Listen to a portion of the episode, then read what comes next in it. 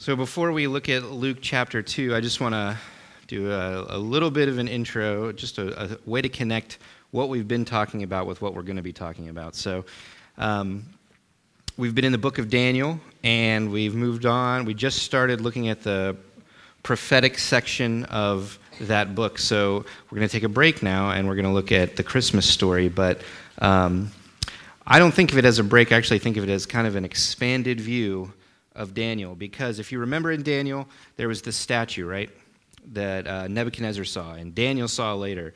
The statue, and it was representing all the world powers that were going to come to uh, rule this earth. And you remember the, the golden head and the, the silver torso and the bronze legs and the, and the toes and all that stuff. Remember that? Anybody? Okay, okay, good. All right, and then there's something else about this statue that's really important, and that's what's going to lead into, or that's what ties directly to what we're going to be talking about the next three weeks, is there's this big boulder that is coming down off this hill, rolling with speed and momentum and force, and it's so powerful that as when it gets to the statue, it just obliterates it. And all that power, everything that statue stood for, is gone, and all that's left is that rock.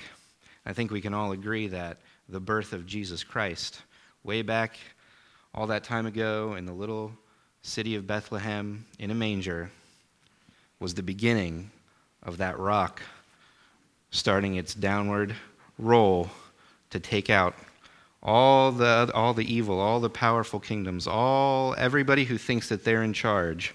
That rock gets started on its roll uh, when Jesus is born. So we're not really taking a break. We're just kind of looking at little, some things a little more in depth the next three weeks. So, if you would, uh, would you turn with me to Luke chapter 2? And today we're going to look at the joy of Christmas. Uh, so, as you're turning there, I have a question. And you can be honest, and I want you to raise your hand because I'm very interested in, in, knowing. So, I was thinking about Christmas time and uh, everybody gets united at Christmas time for many different things, right? And one of the most, uh, one of the things that unites most people over Christmas is the Hallmark movie channel, right? At Hallmark stores now, you go and they have whole sections dedicated to movie memorabilia for these movies. That's all I hear people talk about. And I guess at Thanksgiving they were already playing movies. So by show of hands, how many people here, and come on, be honest now. It's okay. We're, this is church. You can be honest. How many of you have, are watching that channel all the time, anytime you get? Uh, yeah, right. Okay. I bet it's more. I bet it's more. I bet it's more than that. Yeah, but we do that, right? It is so. It is such a part of our culture now.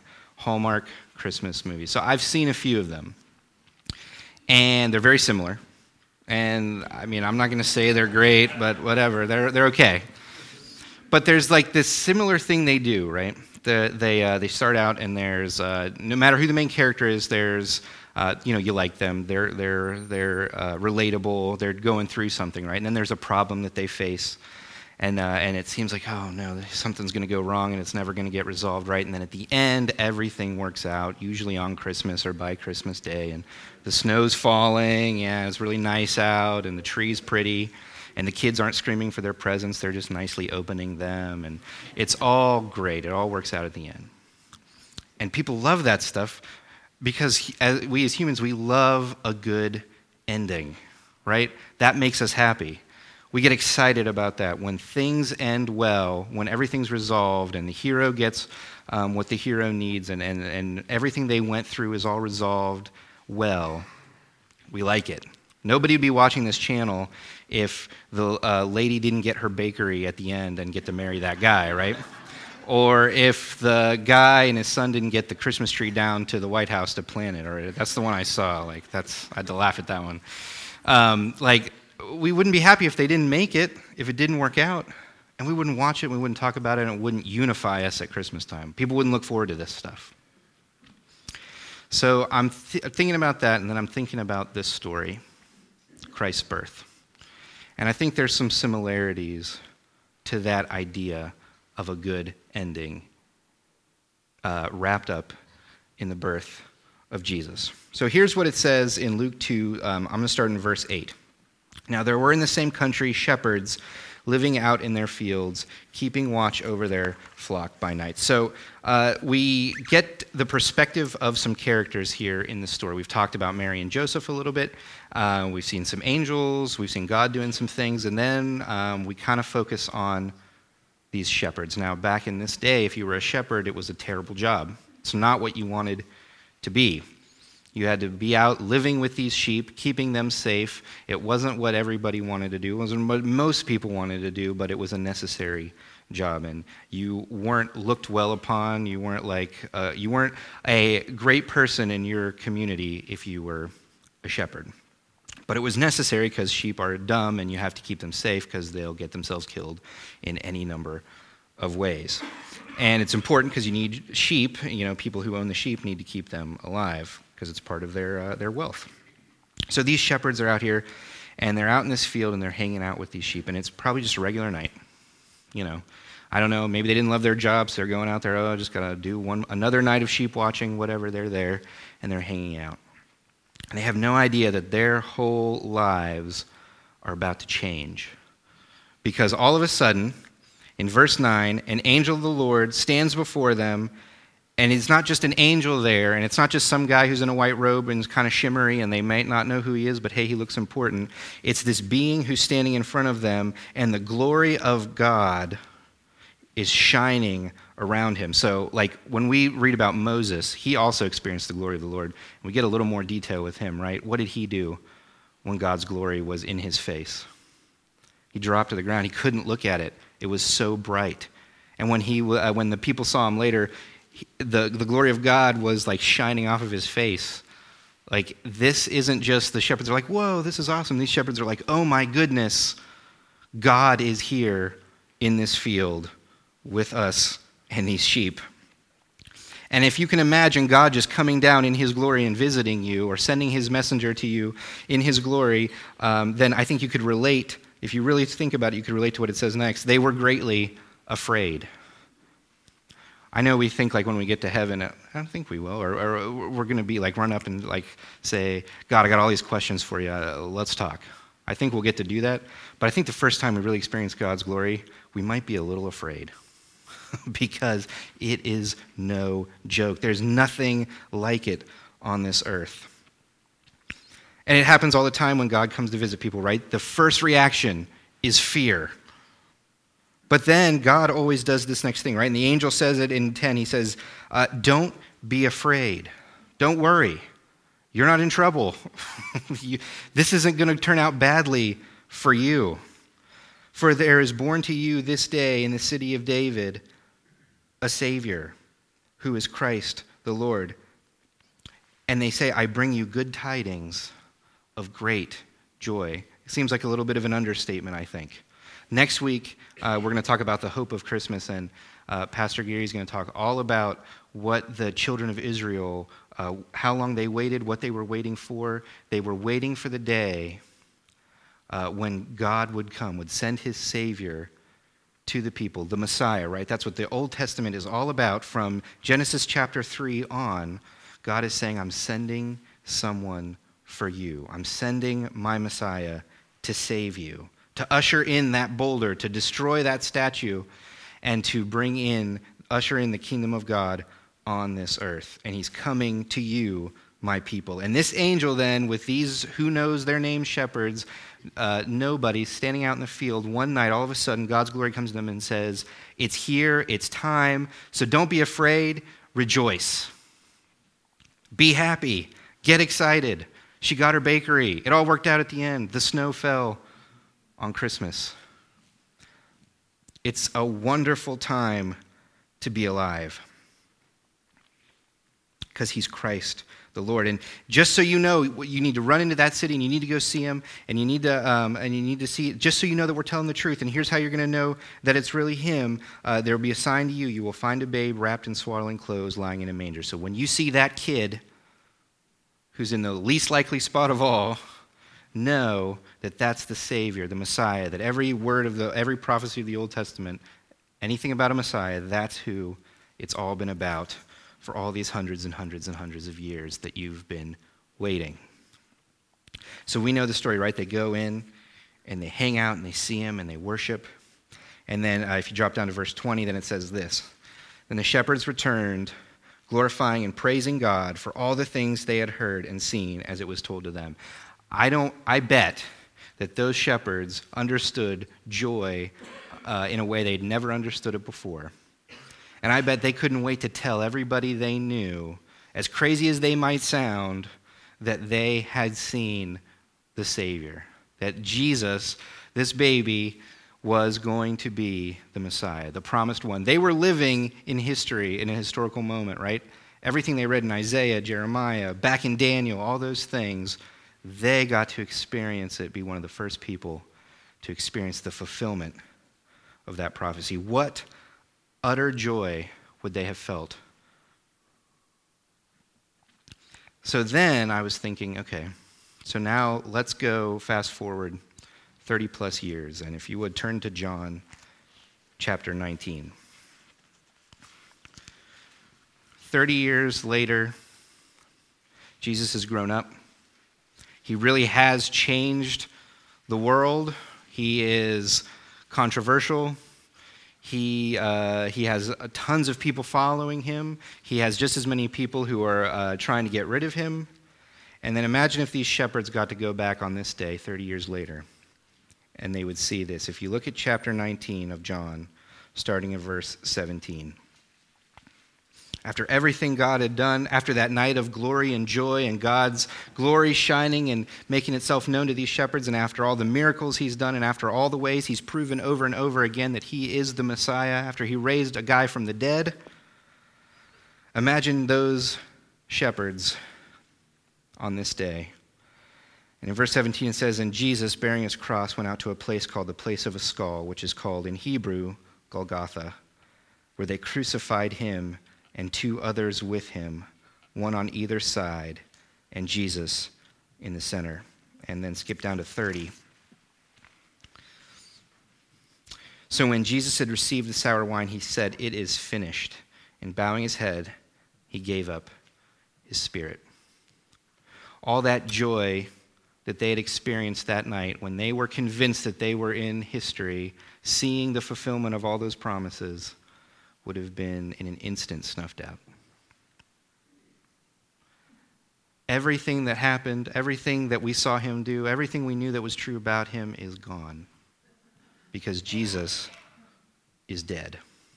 Rome still controls the world. Israel isn't its own kingdom. The second coming of David has not happened. It looked like it was about to. There's no army now to come and, and, and, and avenge Jesus' death everything's back to the way it was that same night before the angel appeared to those shepherds. So, this would not be a good Hallmark movie for Christmas because this ending is pretty bad. And that's the way that a lot of Israel, a lot of the Jewish people, a lot of God's people viewed this story when it was time to celebrate Christmas, you weren't going to talk about Jesus because it was a sad ending. It was, we almost got what we needed, we almost got what we wanted, but it didn't happen. But we know differently, right? We know that the story of Jesus' birth, that joy that we should feel when we celebrate that, we should have that same joy when we celebrate his death. And without the birth and without the death, that boulder doesn't have enough momentum to roll down and destroy anything because the power of Jesus and the joy of Christmas is found in his birth and in his death. So let's read that same story, but let's read it with a different perspective. Not the perspective of most of the people of that time, but the perspective of uh, what Jesus really came to do and why Christmas should be the, uh, a reason why you and I can experience a joyful life every single day. So if you would go to Galatians, I know we're j- jumping around a lot. We're going to look at one more passage besides Galatians, but that's, that's it. But go to Galatians because I want to get the right perspective for this story. The things that those shepherds needed to know so that when they stood before Jesus' cross as he gave his last breath and he died, that they weren't experiencing sorrow, but Christmas joy. Galatians chapter 4, starting in verse 4. This is what Paul says, and this is how you should view the Christmas story. And, and, and, and we're going to talk about how else you should view, uh, what else you should view through this lens. But, but this is what it says in verse 4 of chapter 4 of Galatians. But when the fullness of time had come, God sent forth his Son. First thing to note is that at the exact right time in history, God made sure that Jesus entered the scene. It wasn't too early, it wasn't too late, it wasn't a little late, it wasn't a little early, it was at the exact right moment that God had determined before time in history, before creation, before any of all that. He said, This is when my son will come, and he's going to come. Now, if you remember Daniel, there's always these little things in Daniel with the prophecies, right, that t- point to a Messiah. And, and Daniel doesn't know when that's going to happen, but God knew exactly when that was going to happen. It's the fullness of time. God sent forth his son, born of a woman born under the law. Now, here's what the Messiah came to do to redeem those who were under the law, that we might receive the adoption as sons. Jesus' birth and life and death should give us just as much joy as those shepherds experienced the moment those angels were there telling them that, um, that the Savior was born. Because of this very fact, you and I should rejoice in the fact that Jesus was born lived, and died, and rose again because he redeemed you and I who were under the law. And he didn't just do that so that uh, he could take away our sin. No, it's even better than that, right? That we might receive the adoptions as sons. So, not just that your sin's paid for, which is great. I mean, that's the best, because there's nothing we could ever accomplish on our own. But not just that, but that you are ushered in, welcomed in to the family of God as sons. Not just like the third or fourth son who doesn't get any of the inheritance and just has the name, but as sons like Christ who get to share in the inheritance. Brothers and sisters of Christ, like treated like firstborn children. If that doesn't give you any reason to rejoice, then I don't think you heard that. I don't think you're connecting with this story. But that only happens, you only receive that adoption if Jesus was born, which we're always happy about that, lived his life, we're pretty happy about that, died a horrible, brutal death. Not everybody's always happy about that. And rose again on the third day so that you and I could be sons and daughters of God. Now, listen to this, it gets better in uh, verse 6 and because you are sons god has sent forth the spirit of his son into your hearts crying out abba father so god doesn't just take away your sin. God doesn't just recognize you as his firstborn children. God also sends his spirit to live in your life so that the way he operates you can operate. So what he thinks and, uh, is important you can think is important. What he loves to do you will love to do. I mean the joy is just getting better. I hope you're, I hope you're seeing that that it's just getting better and better Therefore, you are no longer a slave, but a son. And if a son, then an heir of God through Christ, which we talked about. That's what Jesus came to do, and that's what he accomplished through his birth, life, and death. And you have to have it all together, or else Jesus is just a nice story in the beginning, and he kind of shook things up around him, and then he just fades away into nothingness. And if the shepherds saw Jesus' life through this lens, then they would know that Jesus uh, can bring them everlasting joy. And he brings that for you and I too. Now, I just want to add one more thing to this because it does even get better. Like I feel like one of those commercials, one of those as seen on TV commercials. But wait, there's more. Because it gets it does get better than this. Turn over to Revelation real quick. Revelation 21. We're going to look at a couple of verses and then Revelation 22. It's the end of the book right? It doesn't matter. It doesn't matter how you want to interpret all this or where, where, what position you have. What I'm about to read to you, um, every Christian should be holding on to and using to fuel the joy in their lives every day, so that the joy of Christmas that we celebrate during the season, uh, we celebrate every day of the year. Okay, so Jesus saved us, took away our sin. Then God made us firstborn heirs, just like Christ. Uh, and then this is what happens next. This is what's going to happen for us. It's guaranteed. In Revelation 21, um, start in verse 3. And I heard a loud voice from heaven saying, Behold, the tabernacle of God is with men and he will dwell with them, and they shall be his people. God himself will be with them and be their God. And God will wipe away every tear from their eyes. There shall be no more death, no sorrow, no crying. There shall be no more pain, for the former things have passed away. So not only God, does God do all that for you, but God is going to come and personally be with you and me and each of his kids. And he is going to be in close proximity so that you get to be, just like those shepherds, experience the glory of God shining all around you. And it's not an angel this time that's coming to say things, it's God Himself will dwell and be their God. And so here's a couple of things that means no more tears. There's never going to be anything to cry about because it's all going to be perfectly right and good. Uh, no more death. Nothing's going to die anymore. You're not going to die. Things aren't going to die. Because death, God is the God of life. And He's so powerful that death cannot be in Him.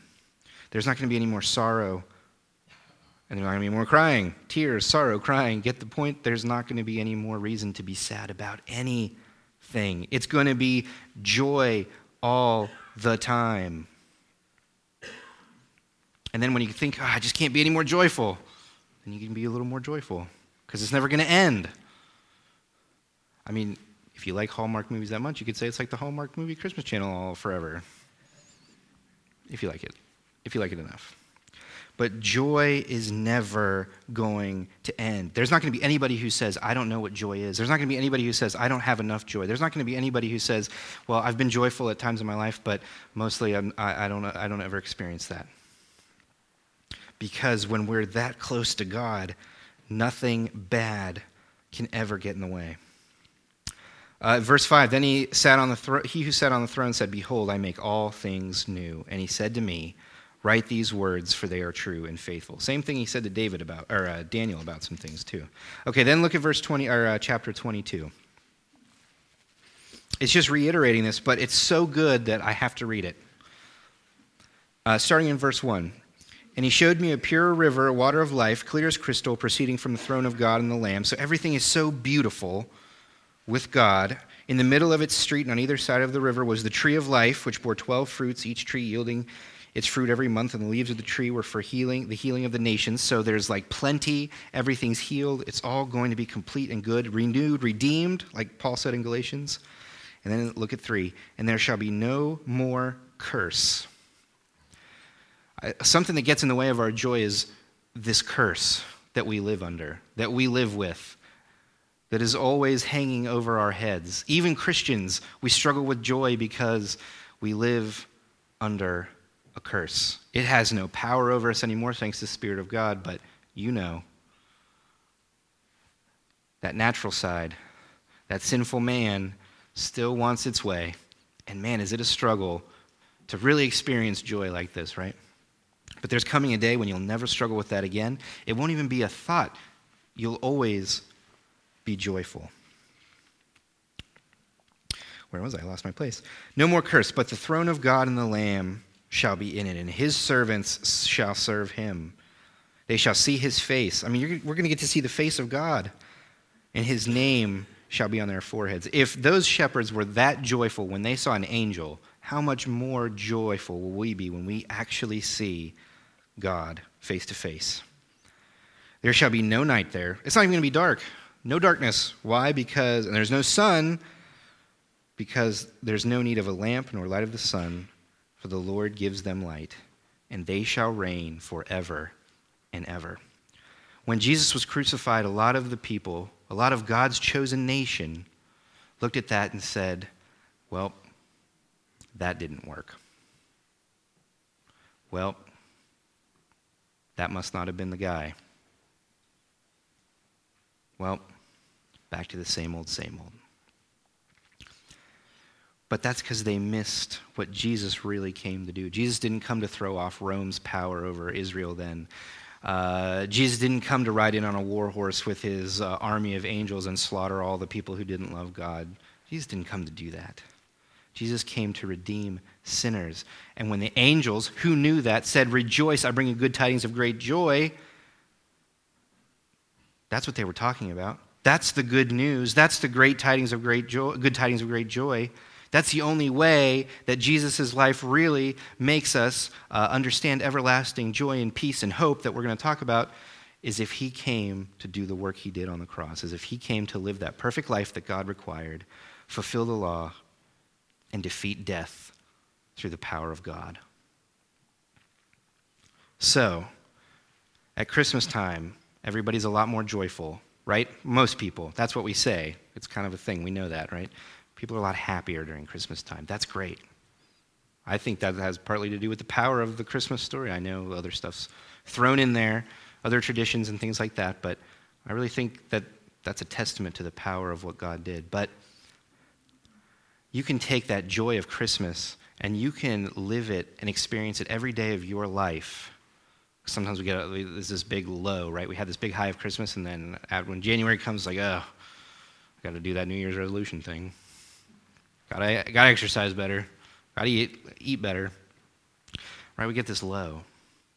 But God's saying, listen, you can experience that same joy every single day. First of all, you have to be saved. You have to believe in Jesus Christ as your only way to find favor and relationship with God. And if you're here tonight, today and you've never done that, that's your first step, is putting your faith in Christ. Once you've done that, the temptation is that's going to wear off, and then I'm just going to got to go back to my humdrum life, and I got to just do the next thing, and everything's back to the way it was. But the power of God is so, or the, the joy of, of the power of God and, and the Word of God is so powerful that it can change your life completely so that every day you have access to this joy that we're all going to know and never know anything other than when we meet God face to face. You can have that every day. First, you have to put your faith in Christ.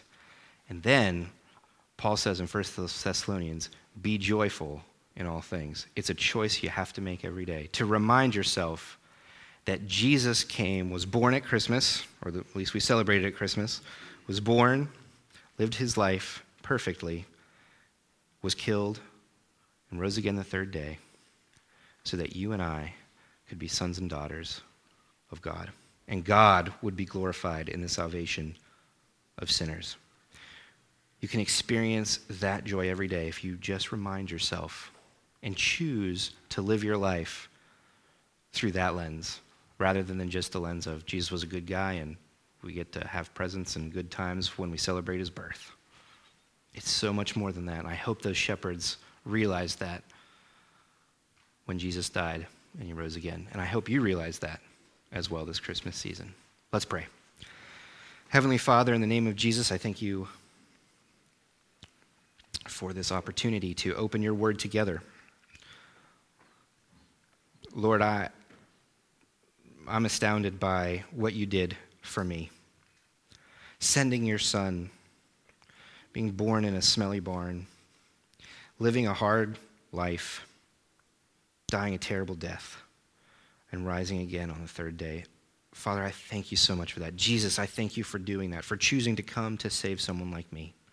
Father, I pray, and I pray for all of us here that um, for those of us who know and have experienced this saving faith, Lord, I pray that we would choose to live joyful lives, not just at Christmas time, but every day of our lives, Father, to show others what you have done, that there is power in what you have done, Lord.